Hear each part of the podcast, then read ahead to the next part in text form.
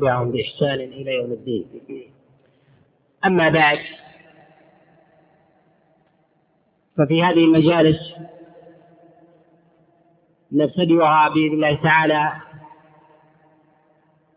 بشرح أوائل حائية أبي داود عليه رحمة الله.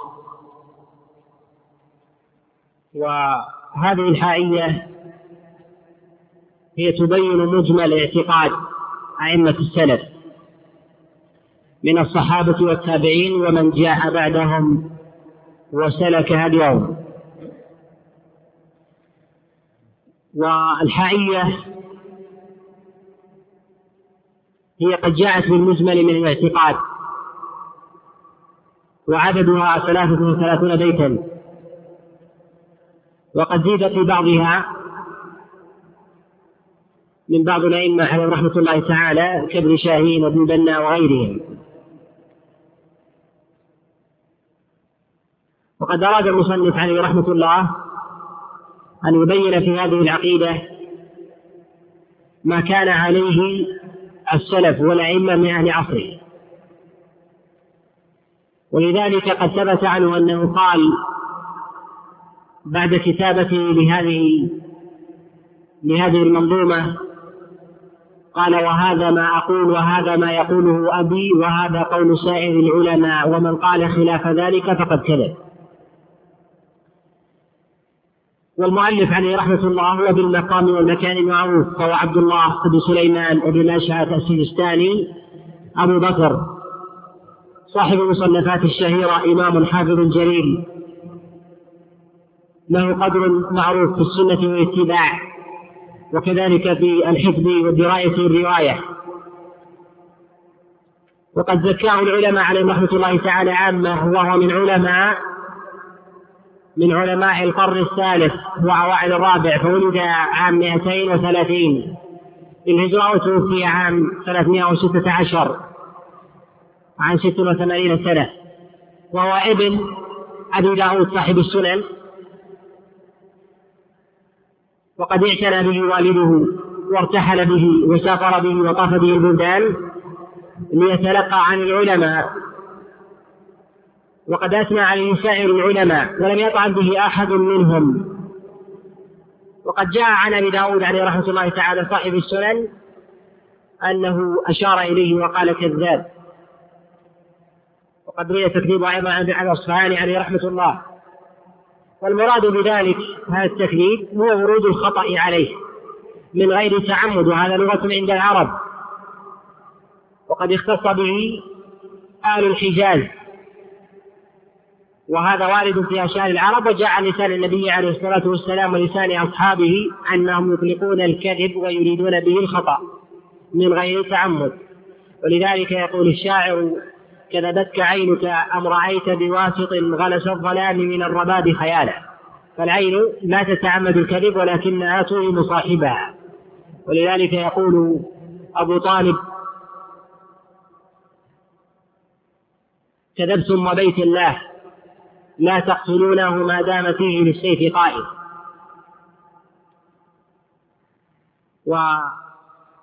وكذلك النبي عليه الصلاة والسلام كما في السنن وأصل الحديث في الصحيحين لما أفتى أبو السنابل عليه رضوان الله تعالى شبيعة الأسلمية بخلاف السنة قال النبي عليه الصلاة والسلام كذب أبو السنابل والمراد بذلك أخطأ.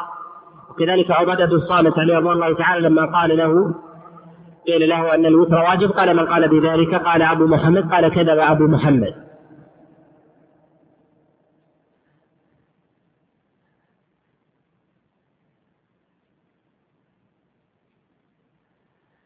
وعلى هذا يشمل قول المصنف عليه رحمة الله تعالى قول أبو داود على قول أبي داود عليه رحمة الله تعالى في المصنف عليه رحمة الله.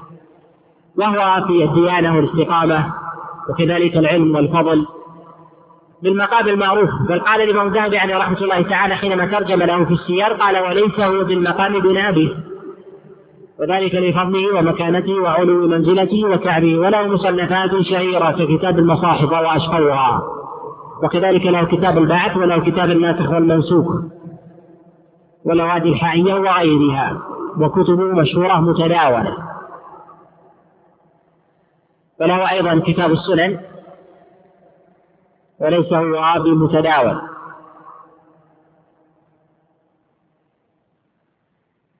والمصنف عليه رحمه الله تعالى إنما صنف هذه المنظومة الحائية وسميت حائيه لأن آخر قافيته هو حرف الحاء. وذلك لحاجة إليها. فإنه قد وقعت في عصره وفي أوائل عصره فتن تموج كالقول بخلق القرآن. ولذلك قد ابتدع بعد التمهيد بالتمسك بالسنة وبكتاب الله عز وجل بذكر مسألة مهمة وهي القول بأن القرآن كلام الله ليس بمخلوق. وذلك يريد به الرد على أهل البدع من الجهمية والمعتزلة والأشاعرة والكلابية وغيرهم الذين قالوا قالوا بخلاف ذلك بخلاف ما عليه السلام من الصحابة والتابعين. والدليل على ذلك المسلم عليه رحمة الله أول ما ابتدأ به بعد التمهيد للتمسك بالأصول هو الكلام على أن القرآن كلام الله. وذلك أنه قد أن هذه الفتنة قد شاعت وذاعت في عصره فاحتاج إلى نفيها ونبذها وبيان أن الحق والصواب على خلافها.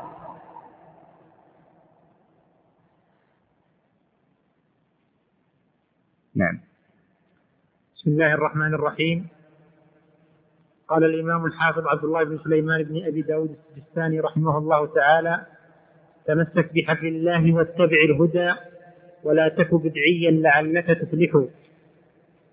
قوله تمسك المراد بذلك هو الأخذ بقوة. ولذلك يقول النبي عليه الصلاة والسلام عليكم بسنتي وسنة الخلفاء الراشدين المهديين من بعدي تمسكوا بها وعضوا عليها بالنواجذ والإمساك هو القبض باليدين وكذلك العناية بالاتباع والاقتداء قال بحبل الله والمراد به ما ينجو به الإنسان. قال واتبع الهدى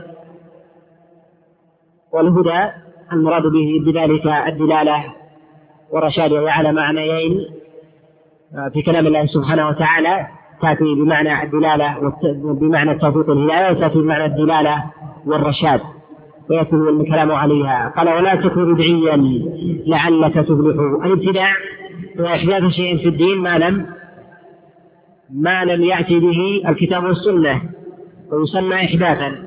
ولذلك يقول النبي عليه الصلاة والسلام كما في صحيحين حديث عائشة من أحدث في أمرنا هذا ما ليس منه فهو رد؟ والفلاح والنجاة والفوز. المصنف عليه رحمة الله ابتدأ بهذه المعاني إشارة إلى عصر النجاة والفوز والفلاح والذي ينبغي أن يكون عليه كل مسلم هو أن يتمسك بالكتاب والسنة. ولذلك قال تمسك بحبل الله. واتبع الهدى وأراد بذلك كلام الله سبحانه وتعالى القرآن الكريم. وقال الله سبحانه وتعالى واعتصموا بحبل الله جميعا ولا تفرقوا. واذكروا نعمة الله عليكم إن كنتم أعداء فألف بين قلوبكم فأصبحتم بنعمته إخوانا. اعتصموا بحبل الله. قيل المراد بذلك كلام الله.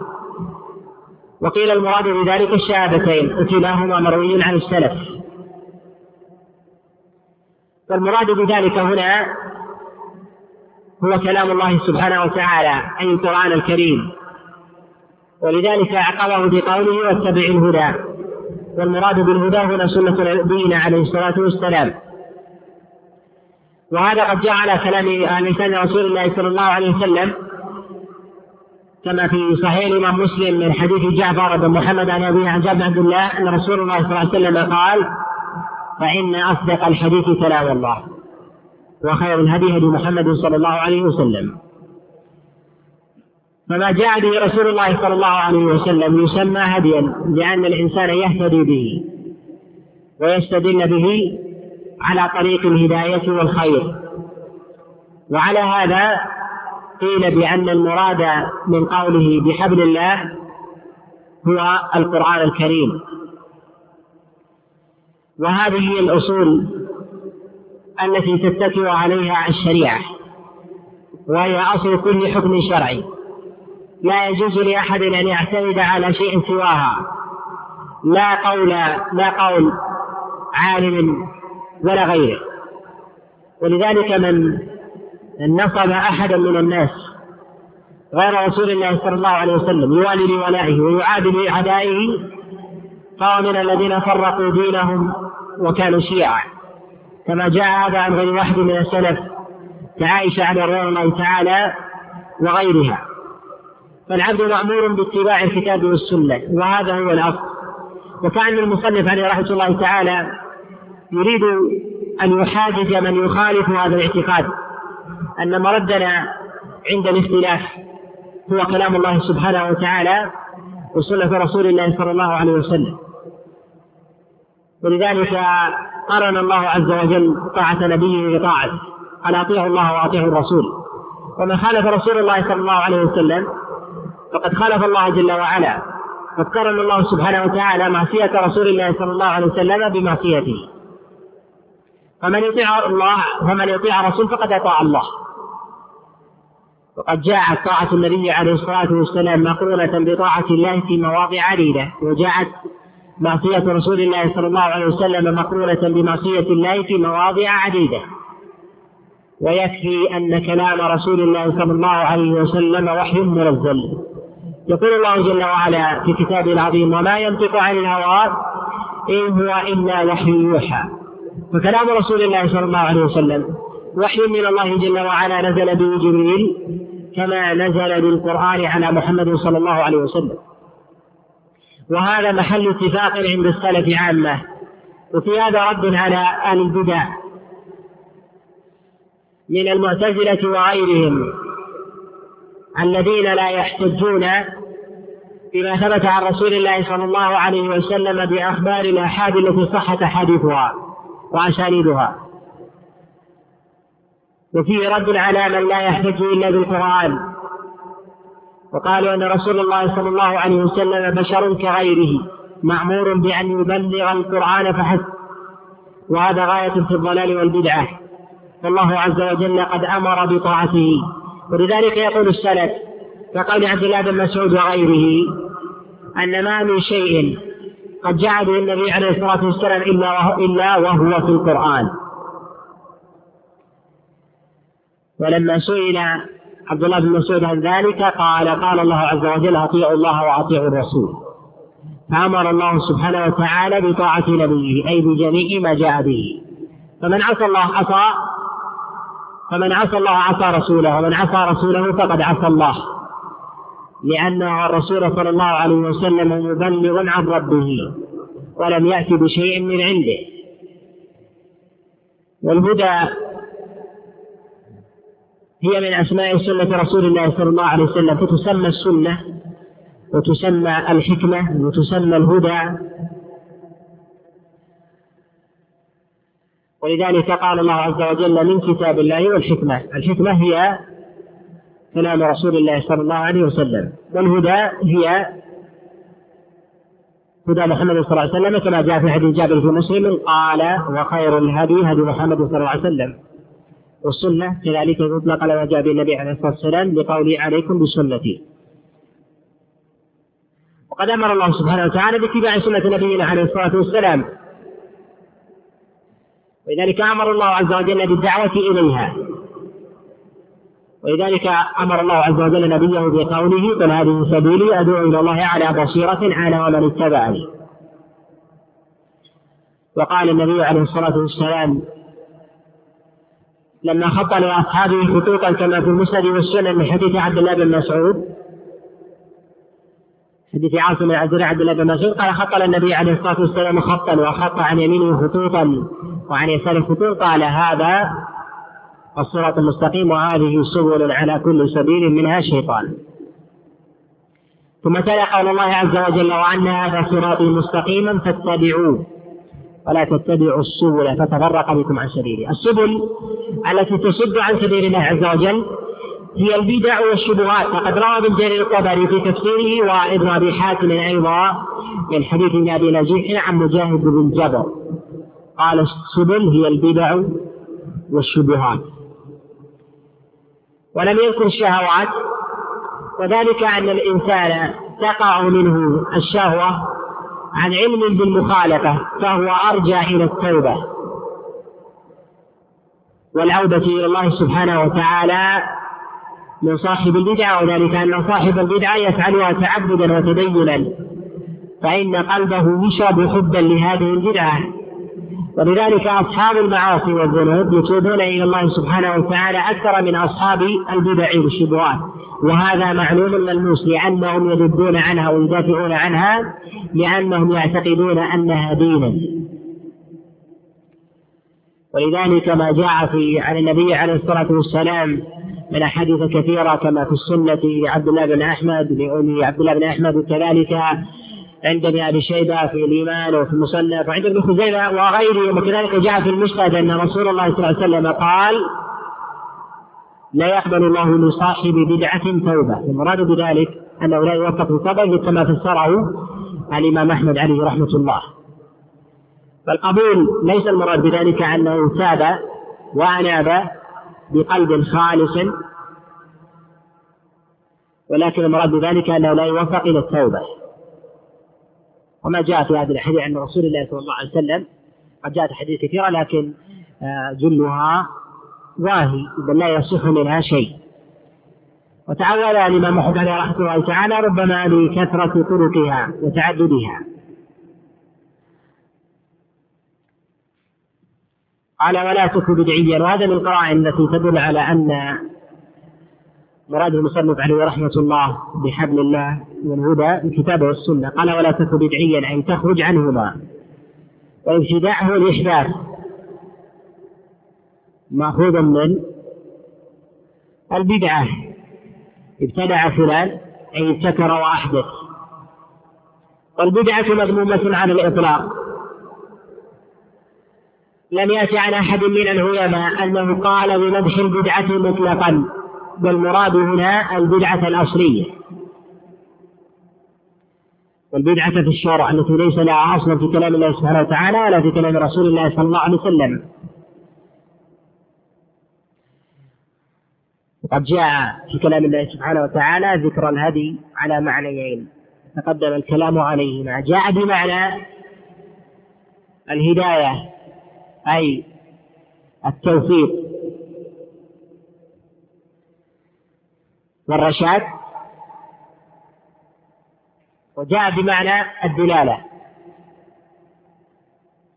أما الأولى فهي مختصة بالله سبحانه وتعالى فلا يوفق أحد إلا الله سبحانه وتعالى فهو المختص بذلك. ولذلك قال الله عز وجل للنبي عليه الصلاة والسلام إنك لا تهدي من أحببت ولكن الله يهدي من يشاء. وأما المعنى الثاني فهو الهداية المراد بذلك الدلالة والرشاد أن يدل الإنسان غيره على خير قد علم طريقه وسبيله. ولذلك قال الله سبحانه وتعالى مبينا أنه قد دل الإنسان إلى الخير بقوله وهديناه النجدين لذلك هذا الله سبحانه وتعالى ثمود. قال وأما ثمود فهديناه أي أدللناهم طريق الهداية والرشاد. فاستحبوا العمى على الهدى. استحبوا العمى الغواية. والرشاء والغواية والضلال على طريق الله سبحانه وتعالى وعلى سبيل الخير. وما نفاه الله عز وجل من الهداية من أرض ذلك هو التوفيق. فهو مختص بالله سبحانه وتعالى ليس لأحد من الناس. وما يخالف ذلك أي من هداية النبي عليه الصلاة والسلام فهو البدعة. والبدعة مذمومة بإطلاق في كلام الشارع. ولكن قد جاء في كلام بعض السلف مدح البدعة والمراد بذلك البدعة اللغوية وليس البدعة الشرعية. والمراد بالبدعة اللغوية هو إحداث شيء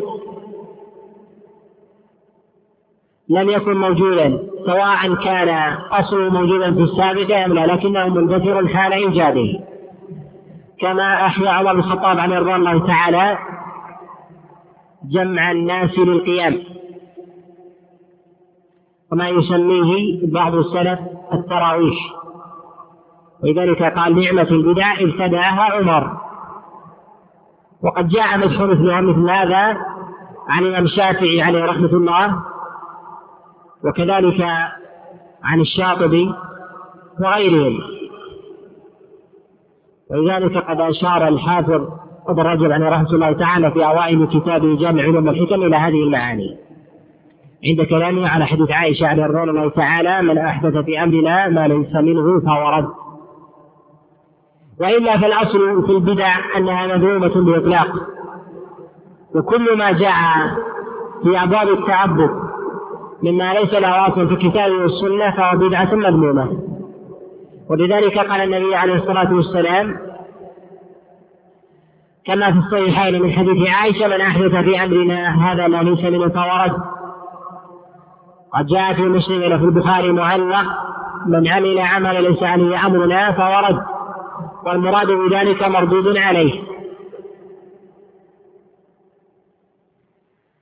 وهذا نظير قول النبي عليه الصلاة والسلام إنما الأعمال بالنيات أي إنما قبولها وردها فلا بد لقبول العمل من شرطين الإخلاص والموافقة. شرطان لازمان بلا مفارقة. في كل عمل يعمله الإنسان. فلا بد من الإخلاص لله وكذلك موافقة لما جاء رسول الله صلى الله عليه وسلم. والسنة التي جاءت عن رسول الله صلى الله عليه وسلم بالنسبة للقرآن تشترك معه أنها كالقرآن من جهة الاحتجاج. ومن جهة لزوم الطاعة. ومن جهة التفصيل فإنها تأتي مقررة لما جاء في كلام الله سبحانه وتعالى. وكذلك تأتي مبينة لما أجمل وتأتي كذلك مقيدة لما أطلق. فالسنة لا غنى عنها. ولذلك أمر رسول الله صلى الله عليه وسلم بالتمسك بها كما روى الإمام أحمد الترمذي وغيرهما من حديث العرباض بن سارية ويروي عن السلمي وحجر ابن حجر أن رسول الله صلى الله عليه وسلم قال عليكم بسنتي وسنة الخلفاء الراشدين المهديين من بعدي تمسكوا بها وعضوا عليها بالنوابل وهذا تأكيد للتمسك بما جاء رسول الله صلى الله عليه وسلم. ولذلك قال عليكم بسنتي وعلى هنا دليل وعلامة على وجود اللزوم عليكم بسنتي وسنة الخلفاء الراشدين تمسكوا بها. وهذا تأكيد وعضوا عليها بالنواجذ. ثم أكدها بمؤكد ثالث بيان شدة خطر المخالفة. قال وإياكم ومحدثات الأمور فإن كل محدثة بدعة.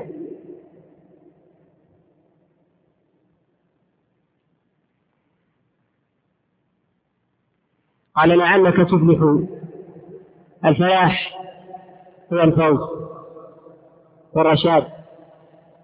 فلا يمكن لناج أن يكون ناج إلا إلا بهذا الوصف. ولذلك جعل الله سبحانه وتعالى شرط الفلاح التقوى. فلا يمكن أن للإنسان أن يفلح إلا وقد اتقى الله سبحانه وتعالى.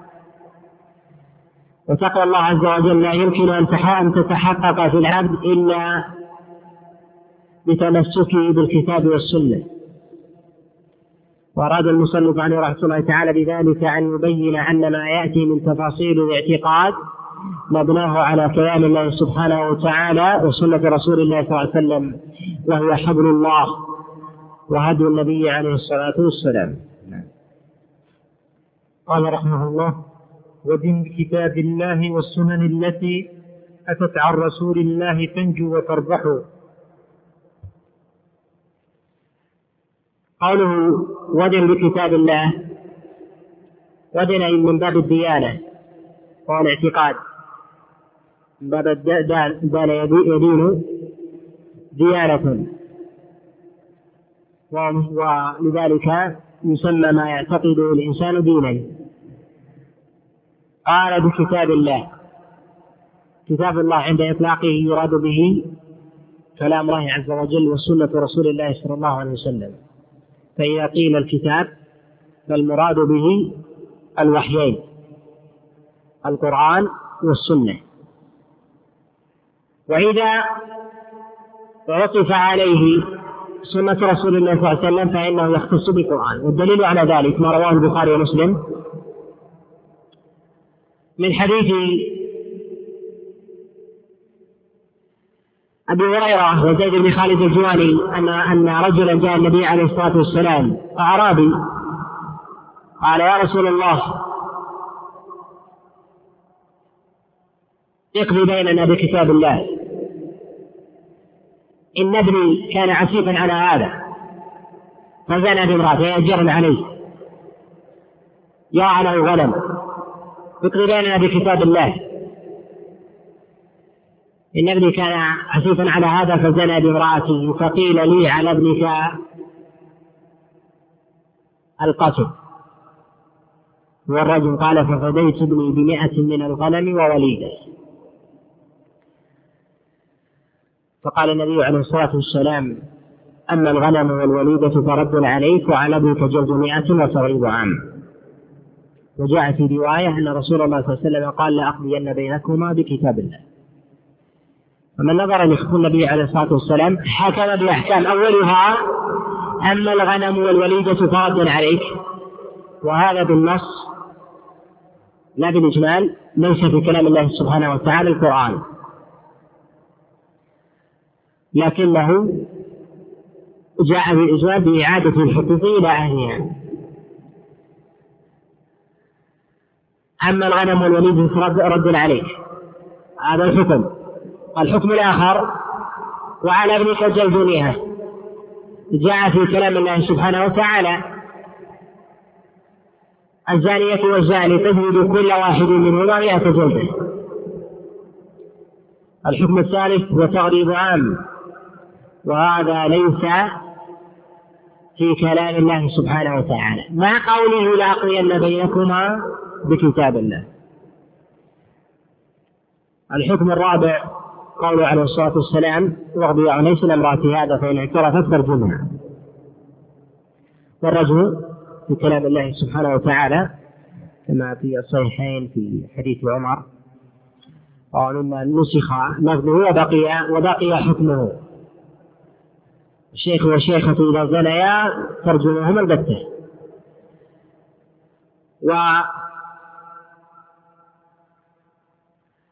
كتاب الله إذا أطلق على هذا الإجمال فالمراد به كلام الله عز وجل وكلام نبيه. وهذا يدل على الاقتران في الاحتجاج والمساواة.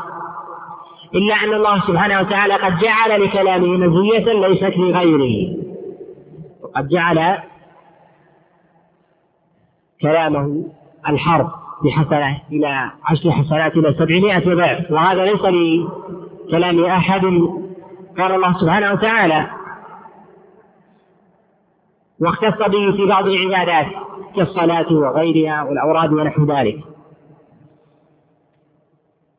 وأما السنة فاجتمعت مع القرآن بهذا الوصف بكتاب الله وكذلك اجتمعت مع القرآن من جهة الاحتجاج فهي من جهة الاحتجاج سواء. فمن احتج بها فهو محتج بالقرآن. لا فرق بينهما. ولذلك قال الله سبحانه وتعالى وما ينطق عن الهوى إن هو إلا وحي يوحى. ومن ردها فقد رد القرآن. واقترنت مع القرآن أنها تتلى. تتلى كالقرآن. وقد وصفها بالتلاوة غير واحد من العلماء كالإمام الشافعي عليه رحمة الله كما في كتاب الأم. وكذلك ابن حزم الأندلسي في كتاب الإحكام. قالوا والسنة وحي يتلى والمراد بذلك أنها تقرأ ويتعبد بقراءتها.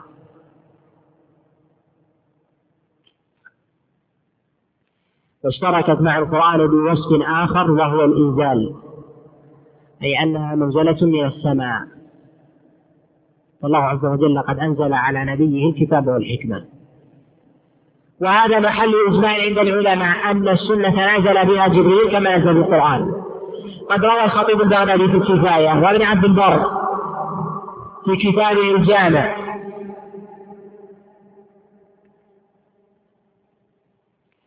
وكذلك أبو داود في المراسيل من حديث الأوزاعي عن حسان أنه قال نزل جبريل على محمد صلى الله عليه وسلم بالسنة كما نزل عليه بالقرآن.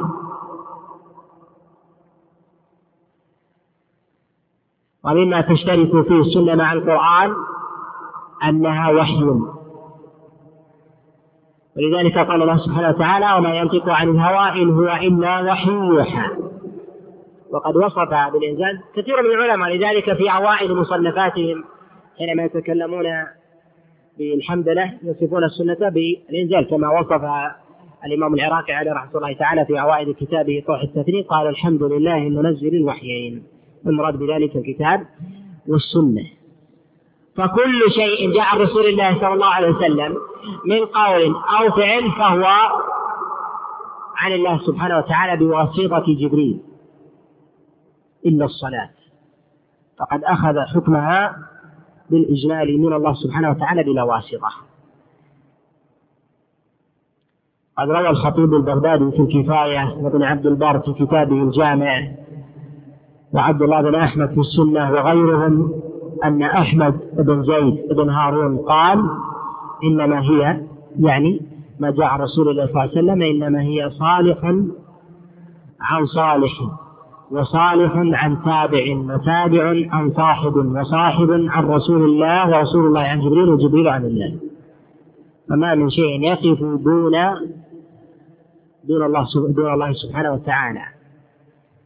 ولذلك ما جاء رسول الله صلى الله عليه وسلم فهو عن الله جل وعلا. فالأصل في أقوال النبي عليه الصلاة والسلام وفي أفعاله أنها وحي من الله. فقال النبي عليه الصلاة والسلام على الإطلاق وهذا هو الأصل. إلا ما علم يقينا أنه جرى على العادة وهذا نادر. كذلك في أفعاله فأفعال النبي عليه الصلاة والسلام على أقسام. فعل عبادة وهذا هو الأصل. وكل ما جاء رسول الله صلى الله عليه وسلم فهو عبادة من أفعاله. ولا يخرج ما يلي من الأقسام عن هذا القسم إلا بقرينة أو نص ظاهر وتكون القرينة لا بد قوية. ولذلك أمر الله سبحانه وتعالى بالاقتداء بسنته. وأمر رسول الله صلى الله عليه وسلم بالامتثال. كما جاء في أحكام العدة بقوله صلوا كما رأيتموني أصلي خذوا عني مناسككم. وقال عليكم بسنة وسنة الخلفاء الراشدين المدينة بدر وغيرها من الأحاديث. وفعل عادة. وهذا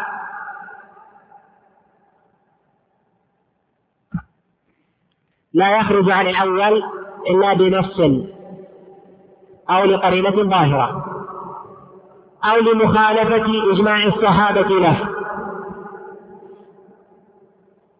وهذا يعرف بالنظر في القرائن. ولا بد للقرائن أن تكون قوية. ففعل العادة ما يشترك فيه الناس سواء مع رسول الله صلى الله عليه وسلم مؤمنهم وكافرون. كلبس الإزار والرداء والعمامة ولبس الجبة وكذلك الصندل من النعال وغيرها. فهذا من العادات. وقد يدخل في هذا على قول الباب تربية شعر الرأس. وهو على قول بعض بعض الأئمة أنه من العادة التي يفعلها العرب بل كانوا يمدحون في جاهليتهم من كان له جمة مما يدل على قوته وبأسه وشدته هذا وهذا معروف. الثالث فعل جبلة ما جبل عليه الإنسان مجبول عليه من غير من غير اختيار. وهو كحركة فطرية من نوم ويقظة التي لا يملكها الإنسان وكذلك هيئته في مشيته. فالنبي عليه الصلاة والسلام قد وصف أنه إن مشى كأنما يمشي من صبب أي أنه كأنه مصبوب يمشي في منحدر. فهذا المعتاد أن الإنسان بمشيته لا يتكلف. فالناس يعرفون فلانا من مشيته وإن كان بعيدا فيقال هذه مشية فلان. فلا يقال أن الإنسان يتكلف ويمشي مشية كأنما يمشي من صبب فالإنسان مجبول على المشية مجبول على هيئة ونحو ذلك ليس له الاختيار فيها. ويدخل في هذا أصل النوم وأصل اليقظة وأصل الأكل والشرب. لا ما في جاء, جاء في تفاصيلها كالنوم على الجنب الأيمن أو استقبال القبلة حال النوم ولا يصح فيه حديث. على قول البعض وقد جاء فيه حديث قبلتكم أحياء وأمواتا وحديث منكر. ولما جاء في تفاصيل الأكل وإن كان أصله جبلة جبل الإنسان على حبه أي كل الناس وما في تفاصيل كالأكل باليمين وحب وحب تناول الطعام في وقت معين ونحو ذلك كالأسحار ونحو ذلك في الصيام. فإن هذا جاء بدلالات في اللفظ عن رسول الله صلى الله عليه وسلم وكذلك بقرائن عدة. ويدخل في هذا الفعل حب نوع من الأكل كحب الثريد وحب الدبة وحب الكتف من الشاة. ونحو ذلك فإن هذا يجبل عليه الإنسان يحب نوعا من الطعام ونحو ذلك هذا لا يكون من السنة إلا إذا اقترن بقرينة أخرى تدل عليه على أنه إنما فضله لمزية أخرى. فإن فعل الإنسان هذا الفعل من باب التعبد فإنه يثاب على محبة النبي عليه الصلاة والسلام التي في قلبه دفعته لذلك لا يثاب بذلك الفعل.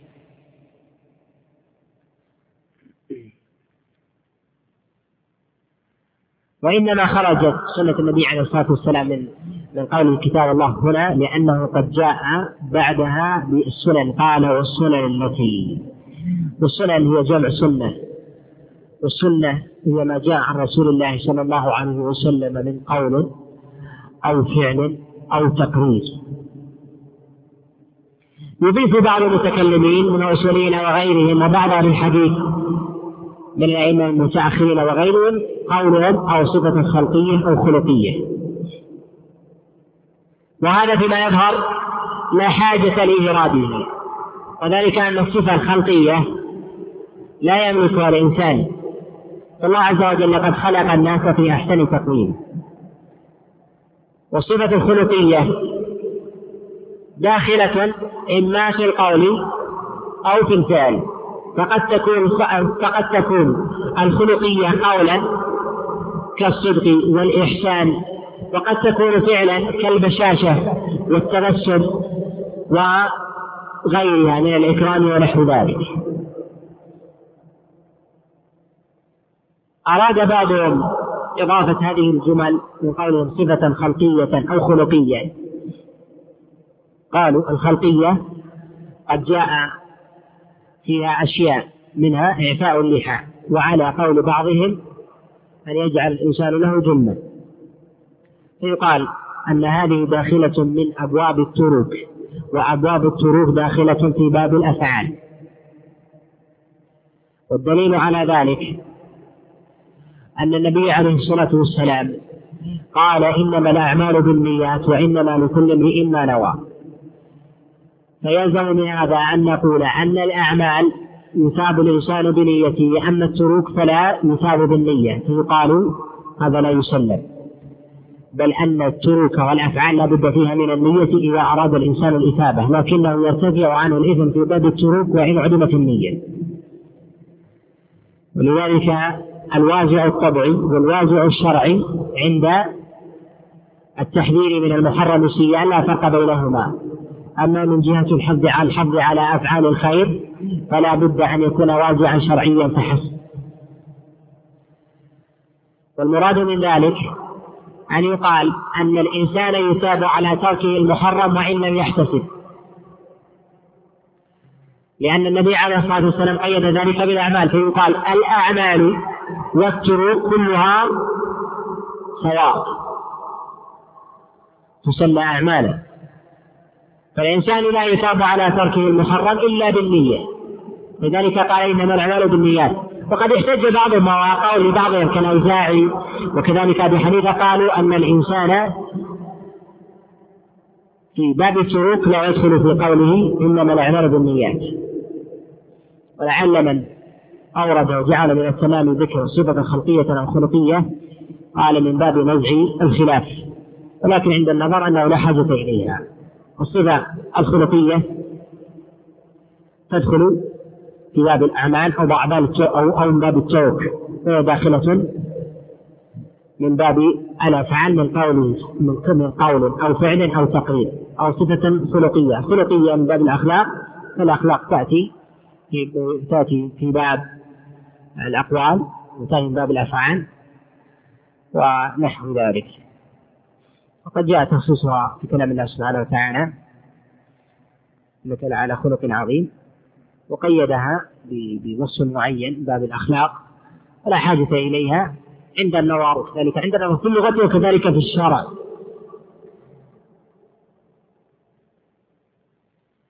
على السنن التي عن رسول الله تنجو وتربح قيد هنا عن رسول الله وذلك أن السنة قد جاء الوصف بها فيما جاء عن الصحابة. لذلك قال النبي عليه الصلاة والسلام عليكم بسنتي وسنة الخلفاء الراشدين. قيدها قال أتت عن رسول الله لبيان أنه لا حجة بقول أحد ممن يوصف بالسنية أن فعله سنة كبعض الصحابة كما جاء رسول الله صلى الله عليه وسلم في حديث العرباط فأراد نزع الخلاف هنا. وما يتبادر ما يتبادر إلى الذهن أن المراد السنة بالإطلاق مما وصف في حديث العرباط قال من السنن التي أتت عن رسول الله أي فحسب. ليست أي سنة تأتي. وذلك أنه لا حجة في قول أحد في العبادات إلا بكلام بكلام الله سبحانه وتعالى وكلام رسول الله صلى الله عليه وسلم. وأما من وصف فعله أو قوله بالسنية كالخلفاء الراشدين فهذا ليس بحجة. إلا إذا أجمع الصحابة فإجماعهم حجة. ولذلك يقول الإمام أحمد رحمة الله الإجماع إجماع الصحابة ومن جاء بعدهم تبعهم له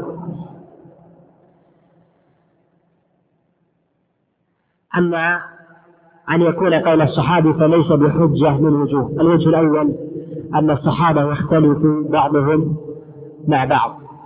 ولو كان قول واحد منهم حجة لقيل باختلاف الحجة مع بعضها ولا خلاف ذلك. الأمر الثاني لو قيل أنه حجة لقيل بوحي ولا أنه وحي ولا قائل بذلك. الأمر الثالث أن أنه قد ثبت عن الصحابة قولان في مسألة في مسألة واحدة والحجة والوحي لا يتعدد.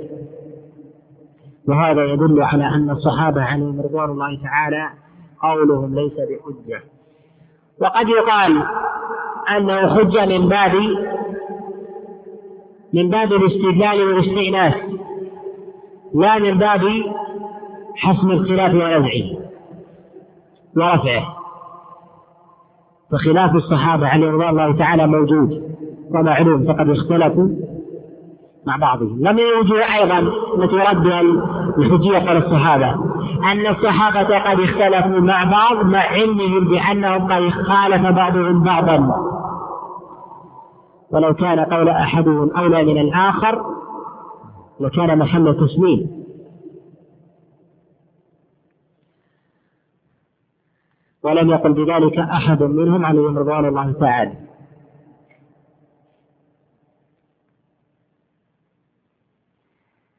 قال تنجو وتربح النجاة هي السلامة. أن يسلم الإنسان من الشر. ولذلك الإنسان إن أراد أن يدخل في مسابقة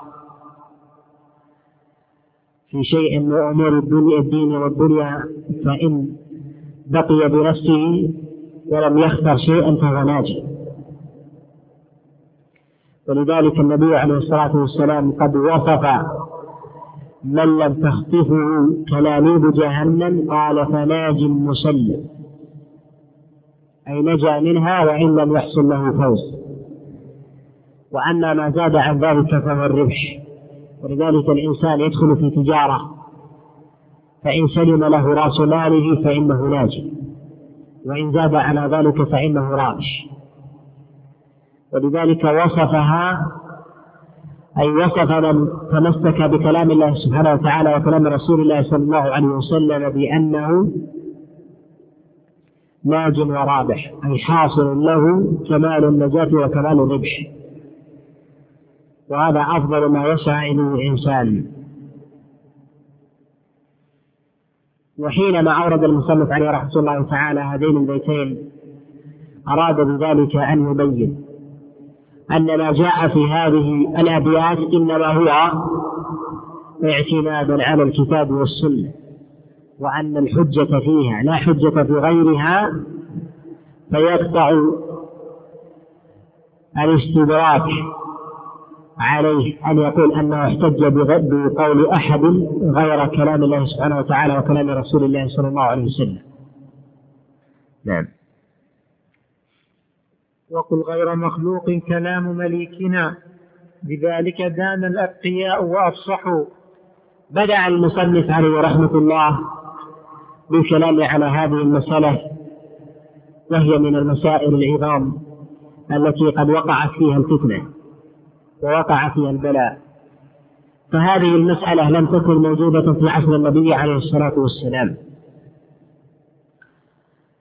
ولم يأتي حديث عن رسول الله صلى الله عليه وسلم فيها بهذا اللفظ مخلوق أو غير مخلوق. بهذا اللفظ جاء فيها من حديث عبد الله بن مسعود وهو منكر جدا. لكنه قد جاء عن بعض الصحابة. وأعلى ما جاء في هذا الباب ما رواه ابن جرير الطبري من حديث عبد الله بن صالح كاتب الليث عن معاوية بن صالح عن علي بن أبي طلحة. عن علي عن عبد الله بن عباس عليه رضوان الله تعالى أنه قال في قول الله سبحانه وتعالى غير بعوج قال غير مخلوق. وكذلك ما أخرجه الدارمي وغيره من حديث عمرو بن دينار قال أدركت الصحابة والتابعين ومن جاء بعدهم نحو من سبعين كلهم يقول القرآن كلام الله غير مخلوق.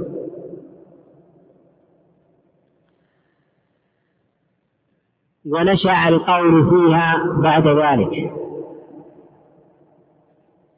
ووقعت الفتنة واشتدت في عصر الإمام أحمد عليه رحمة الله. و وكان فيها القول شديدا في عوائل عصر المصنف عليه رحمة الله ابن أبي داود. ولذلك ابتدأ فيها لأنها كانت الفيصل بين أهل البدع وبين أهل السنة. فابتدع فيها بقوله وقل أي أنها أصبحت علامة على أهل السنة وأهل أي فيصلا بين أهل السنة وبين أهل البدع قال وقل غير مخلوق كلام مليكنا أيجب عليك أن تعتقد وتقول بلسانك أن كلام الله سبحانه وتعالى غير مخلوق.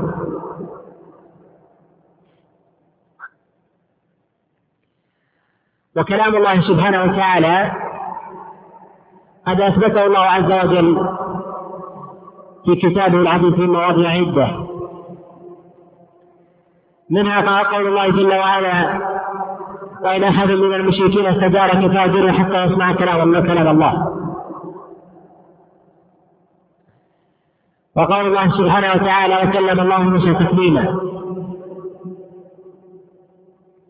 وقوله سبحانه وتعالى وكلمه ربه. وقوله سبحانه وتعالى وناديناه من جانب الطور. وقول الله سبحانه وتعالى وإذ قال الله يا عيسى فالله عز وجل موصوف بالقول والمناداة والكلام. وكلام الله سبحانه وتعالى قد وقعت فيه الفتنة والفرقة فأصبح فيصلا بين أهل الضلال وأهل الحق والهداية. وقد ضل في هذه الصفة طوائف ضل فيها الجهمية والمعتزلة والأشاعرة والكلابية وغيرهم. وظل فيها أهل البدع على ثلاثة أقوال. ذهب الجهمية وهم أتباع الجهم بن صفوان الذين قد أخذوا بدعتهم من اليهود.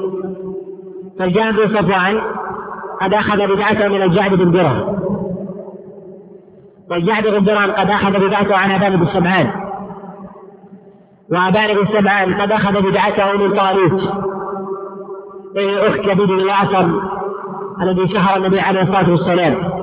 وطالوت قد أخذ بدعته من لبيد بن الأعصم اليهودي. ولذلك أصل بدعتهم من اليهود عليهم لعنة الله. ولذلك الجهمية قد قالوا بأن كلام الله سبحانه وتعالى القرآن الكريم مخلوق. فأول بدع الضلال الصورة الأولى من سورة الضلال ضلال الجهمية. فإنهم نفوا أن يكون لله كلاما. فتعولوا ما جاء في القرآن الكريم وتحايلوا على كلام الله سبحانه وتعالى كما تحايل الجام بن على قول الله سبحانه وتعالى وكلم الله موسى تكليما فنصب كلمة الله فجعل المتكلم موسى وكلم الله موسى تكليما. ولكنه يخاطب بقوله لما كلمه ربه والله سبحانه وتعالى المتكلم وقد أضاف الله عز وجل الكلام إليه بقوله وإن أحد من المشركين استجارك فأجره حتى يسمع كلام الله. فنفوا إضافة الكلام إلى الله وقالوا أن القرآن مخلوق.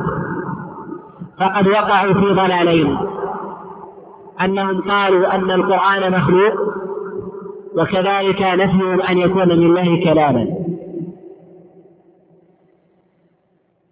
وأما الطائفة الثانية فهم المعتزلة.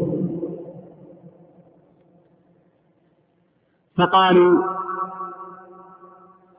أن القرآن مخلوق.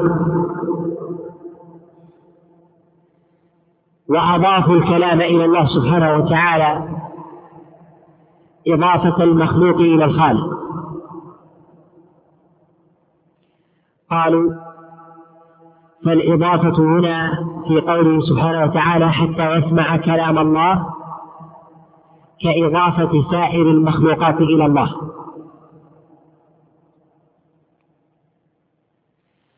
وإضافة الشيء إلى الله تكون على حالين. يأتي الكلام فيهما بعد ذكر الطائفة الثالثة. الطائفة الثالثة ظلت الصورة الثالثة من أحوال الضلال في هذه المسألة ضلال الأشاعرة والكلابية. الذين قالوا أن لله عز وجل كلاما لكنه بغير حرف ولا صوت. قالوا فالكلام على نوعين كلام النفس يحدث في النفس وليس فيه حرف ولا صوت فهذا هو كلام الله. وكلام بحرف وصوت وهذا ليس بكلام الله. واعتقاد أهل السنة أن القرآن كلام الله غير مخلوق بحرف وصوت. ولذلك كلام الله سبحانه وتعالى يسمع ورداؤه يسمع من الله سبحانه وتعالى. القرآن منه نزل ومنه بدأ منه بدأ وإليه يعود ولذلك كلام الله عز وجل هو القرآن الكريم. فالله عز وجل موصوف بالقول وبالمنادات وبالكلام وبالصوت. ثبت هذا كله في أحاديث كثيرة وكذلك ثبت بعضه في كلام الله سبحانه وتعالى. قد روى الإمام أحمد في المسند وغيره من حديث عبد الله بن أنيس أن رسول الله صلى الله عليه وسلم قال يحشر العباد يوم القيامة حفاة عراة غرلا فيناديهم الله عز وجل بصوت يسمعه من قرب كما يسمعه من بعد. فنداء الله عز وجل يسمع يسمعه الناس سواسيا من بعد كما يسمعه من قرب. وهذا يبطل قول الأشاعرة والكلابية الذين يقولون أن الكلام نفسه ليس فيه حرف ولا صوت. فكلام الله عز وجل مسموع. ولذلك يقول الله سبحانه وتعالى وإن أحد من المشركين استجارك فأجره حتى يسمع كلام الله.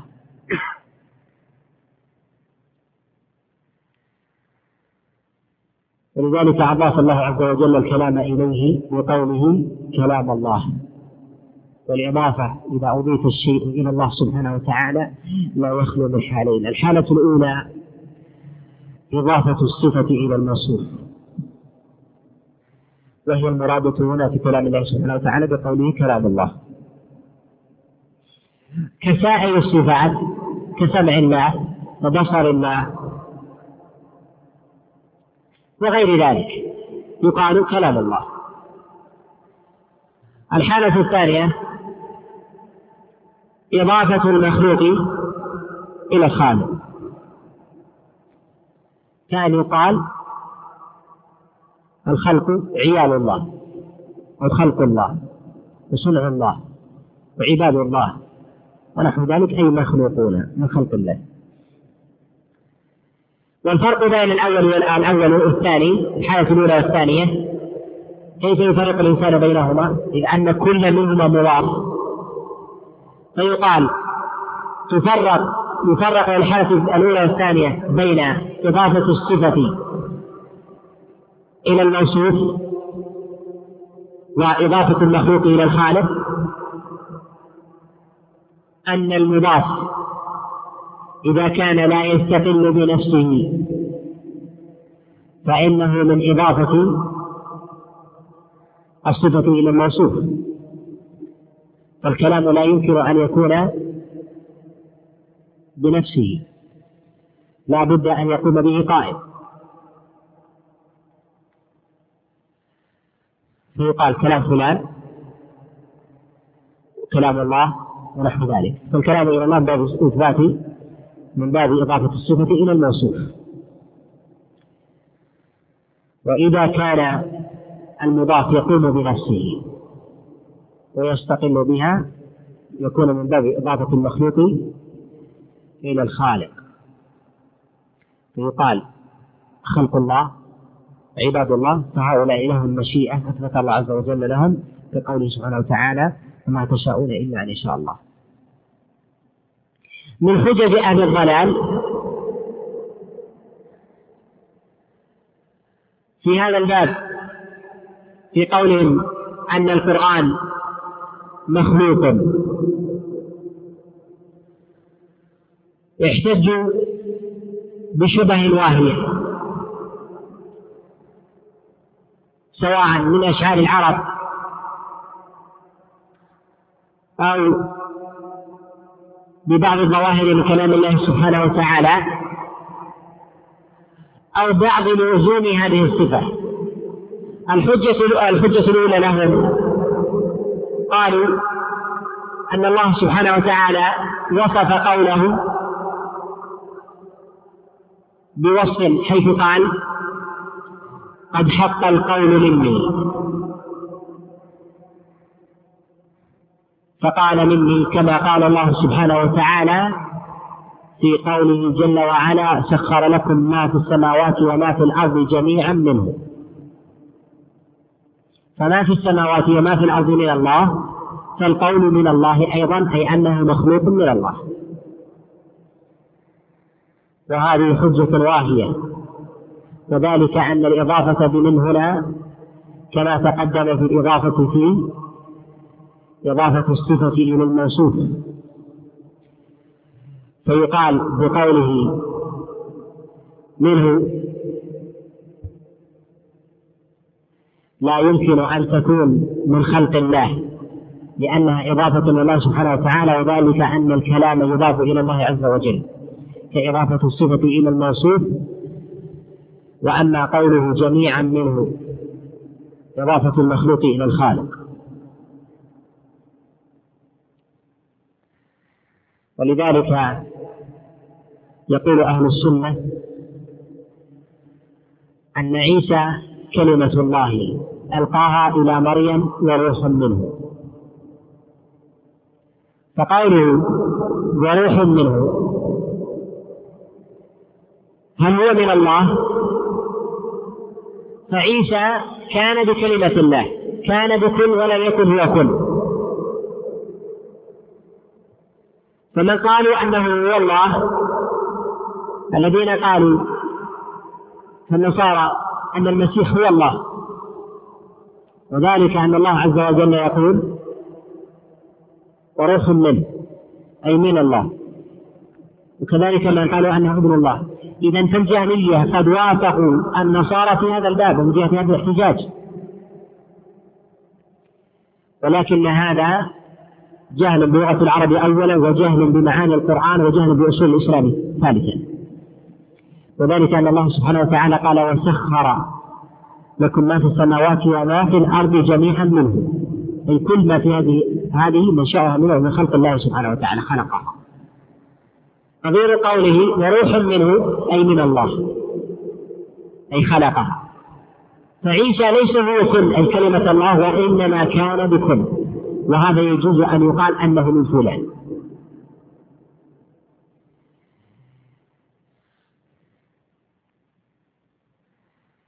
الحجة الثانية الذين احتجوا بها بأن القرآن كلام الله قالوا احتجوا ببعض أشعار العرب.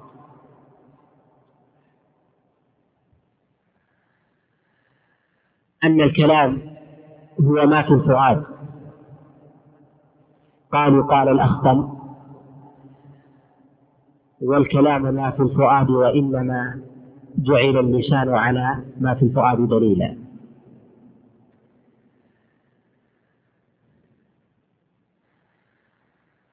وقالوا بعض الحلولية أن كل قول يقال هو من خلق الله سبحانه وتعالى ومن ذلك قول الله جل وعلا. وذلك أن كلها موصوفة بالقول.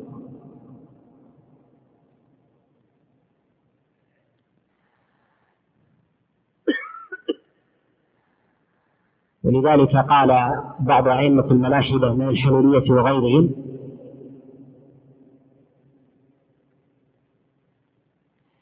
والكلام منا كله كلامه سواء منا نظمه نصره وعظامه قالوا فالمنثور والمندوب بما في ذلك قالوا كلام الله سبحانه وتعالى كله من الله مخلوق. وهذا يجري على قول في الاحتجاج بكلام الأخطل يجري على كلام من قال أن الكلام هو ما في النص. وهذا يجري على كلام الأشاعرة والكلابية. فالمعتزلة قد فارقوا الجهمية قد وافقوهم بأن كلام الله مخلوق لكنهم قد خالفوهم بإثبات كلام الله وإضافته إلى الله قالوا لكنه مخلوق. فالجهمية نفوا أن يكون لله كلاما أصلا. وتأول الأشاعرة والكلابية الكلام فقالوا لله عز وجل لكنه كلام النفس من غير حرف ولا صوت هذا كله ضلال. الحجة الثالثة من حججهم قالوا نحن نتكلم بكلام الله. ونتكلم بغير كلام الله. فهل نقول أن كلام كلامنا بكلام الله ليس بمخلوق وكلامنا الذي هو كلامنا يكون مخلوقا؟ فنقول حينما نتلو القرآن هذا كلام الله ليس بمخلوق وحينما نتكلم بكلامنا نكون مخلوق وهو سيان وهذا من اللوازم التي لا لا يلزم منها. ولذلك اعتقاد أهل السنة قالوا حينما يقرأ القرآن القارئ يقال الكلام كلام الباري والصوت صوت القارئ. الكلام كلام الله والصوت صوت القارئ. ويأتي كلام المصنف عليه رحمة الله تعالى على هذه المسألة. ويحصل التنبيه هنا أن أهل البدع أساس ضلالهم هو تشبيههم الخالق بالمخلوق. فالمعطلة مشبهة والمشبهة والمعولة قد عطلوا النص عن حقيقته لكنهم صرفوه وليسوا بمعطلة كله لكنهم مشبهة. فكل معطل مشبه. كيف يكون؟ فمن قال أن هذا ليس من الصفات أصلا فلله عز وجل ليس بكلامه لكنه متعول إلى وجه آخر أو عطلوه ونفوه أصلا. فكيف يكون المعطل أو المشبه؟ يكون معطلا. كل من عطل صفة من الصفات لا بد أن يكون مشبها. لما؟ لأنه قد استقر في نفسه وفي علمه تشبيها فأراد تنزيها فوقع في فوقع في التعطيل. فمن قال كلام الله مخلوق أو قال ليس لله كلاما قالوا نحن نتكلم بكلام الله فإذا تكلمنا بكلام الله وتلونا القرآن ونتكلم بكلامنا ونتلوه فهذا يكون ليس مخلوق وهذا مخلوق. وكذلك حينما يعطلون صفات الله عز وجل كلها كصفة العلو قالوا حينما يعلو الله عز وجل وينزل إلى السماء الدنيا هل يخلو عرشه أو لا يخلو منه؟ وكذلك قالوا حينما يستوي الإنسان على عرشه يكون العرش مساويا له أو أكبر منه أو أصغر منه. هذا كله بسبب تشبيههم وإهمالهم لقول الله سبحانه وتعالى ليس كمثله شيء وهو السميع البصير. فوقع في قلبهم تشبيها فأرادوا تنزيها فوقع منهم تعطيلا حيث أرادوا التنزيه ولذلك لا يصرح المعطل بالتشبيه لأنه أراد البعد عنه النفرة منه. فوقع في التعطيل. ولذلك يقال أن ما استقر في ذهنك وأردت أن تهرب منه وقعت فيما هو أخطر منه وهو التعطيل. ولذلك يجب عليك أن تستقر في ذهنك أصلا قبل أن تنظر في شيء أن الله ليس كمثله شيء. فلا تنظر في مسألة خلو العرش ولا المساواة ولا كيفية النزول وغير ذلك. ولذلك يقال أن الله عز وجل له علو. ويستوي على عرشه وينزل إلى السماء الدنيا. والليل ينقلب من بلد إلى بلد وثلث والثلث الأخير باق في الدنيا على الدوام. كيف ينزل الله عز وجل؟ هذا ليس من نهج أهل السنة والسؤال بدعة. وضلال ومن خطر في ذهنه أن أن الله عز وجل إن نزل خلا عرشه منه فقد استقر في ذهنه تشبيه للخالق بالمخلوق. لكنه لا يستطيع أن يبوح به فباح بالتعطيل. وهذا أساس بيئة المعطلة. وهذا هو الضلال. والمشبهة شبهوا فصرحوا باللزوم وخالفوا قال الله سبحانه وتعالى ليس كمثله شيء وهو السميع البصير. وكلام في تقريب خلاف البدع في هذه المسألة كلام يطول لكن خلاف أهل البدع في هذه المسألة خلاف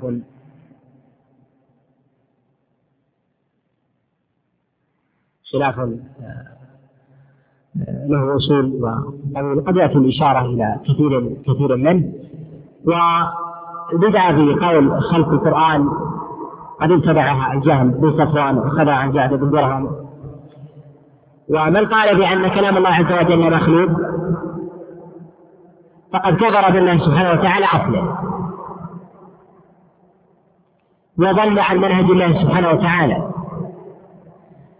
وكذب الله عز وجل فيما أخبره عن نفسه حيث أضاف الكلام إلى الله.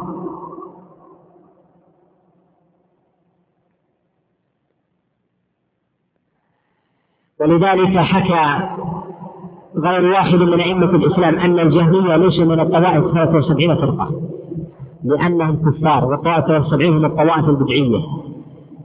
ولذلك قد آه، ثبت عن سفيان الثوري ويوسف بن أسباط قال الجهمية ليسوا من الطوائف 73 وذلك أنهم قد كفروا وكذبوا. بما ثبت في كلام الله سبحانه وتعالى وكلام رسول الله صلى الله عليه وسلم. وقد حكى كفرهم غير واحد من العلماء. وقد نص الإمام اللكائي عليه رحمة الله على كفر الجهمية في كتابه سوء اعتقاد أهل السنة.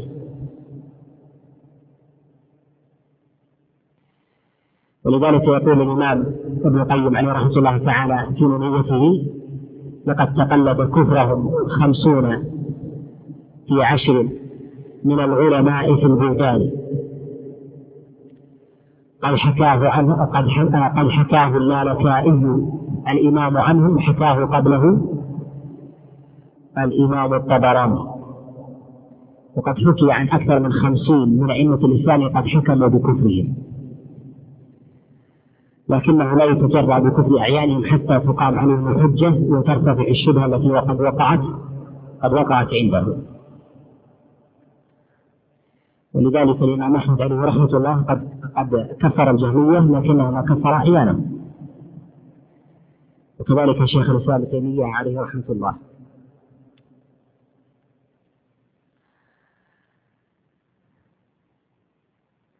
فمن قال كلام الله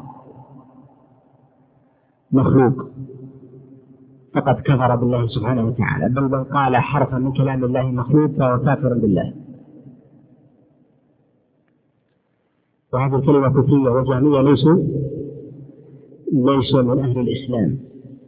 وليسوا من الطوائف المتوعدة بالنار. الطوائف 73 هي الطوائف التي تنتمي للإسلام وداخلة في دائرة الإسلام لكنها في موصولة في البدعة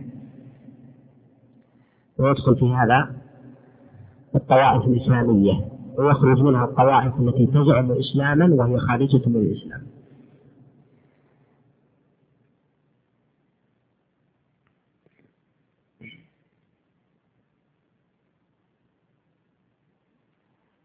يقول وقل غير مخلوق كلام مليكنا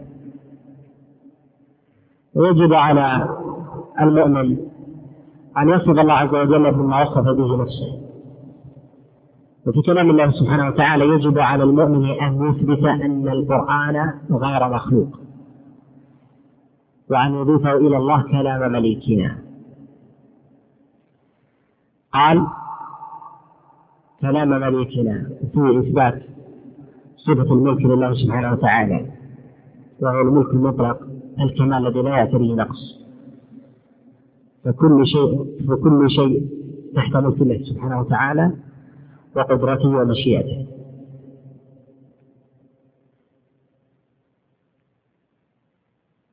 قال بذلك دان الأتقياء وأصحوا. أي بهذا الاعتقاد قد دان الأتقياء من أهل الإسلام. والإيمان ولذلك قد ثبت عن المصنف عليه رحمة الله أنه قال في آخر رسالته هذه قال هذا ما أقول وهذا ما يقول أبي يعني صاحب السنن وهذا ما يقول علماء الإسلام ومن قال خلاف ذلك فقد كذب.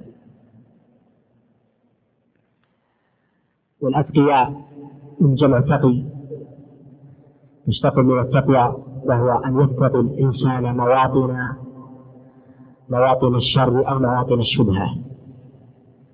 ولذلك التقوى وأن يحترز الإنسان من المحرمات وأن يتبع ما أمر النبي عليه الصلاة والسلام به ويجتنب ما نهى عنه.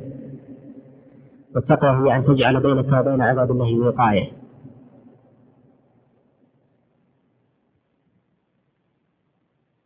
لذلك قد عرف التقوى غير واحد من السلف. فقال عليه رحمة الله قال تقوى الله أن تطيع الله على نور من الله ترجو ثواب الله. وأن تجتنب معصية الله على نور من الله تخاف عقاب الله. وهذا من أجمل وأحسن التعاريف لتقوى الله سبحانه وتعالى. قال لذلك بان الأتقياء وأصحوا أن يجب على المؤمن أن يصلح بهذا القول. والإصلاح هو أن يبين الإنسان ما يعتقد. وليس المراد بذلك المعنى الخاص عند أهل اللغة الفصاحة هو أن يكون الإنسان بليغا. وهذا معنى أدق من المعنى الأصلي. فالإصلاح هو أن يبوح الإنسان لا أن يكتفي بقلبه فقط. ولذلك قد جمع بين الأمرين قال وقل ثم قال وأصلحوا أي بينوا من غير شبهة ومن غير إضرار بل يجب على المؤمن أن يبين قوله. ولا يفهم من قول المصنف عليه رحمة الله تعالى بقوله قل غير مخلوق كلام مليكنا. ولا قوله وأصلح أن الإنسان لا يعتقد ويكتفي بالقول كلا. وهذا له أصل في كلام الله سبحانه وتعالى. ولذلك قال الله عز وجل قولوا آمنا بالله. الإنسان يقول لأن الأصل في قوله أنه يوافق ما يعتقد. لذلك يقول النبي عليه الصلاة والسلام لما سئل عن الإسلام قال الإسلام أن تشهد أن لا إله إلا الله. والشهادة هو أن تعلم وتخبر بما وقر في قلبك. نقف إلى هذا القدر ونكمل إن شاء الله. عصرا في هناك أسئلة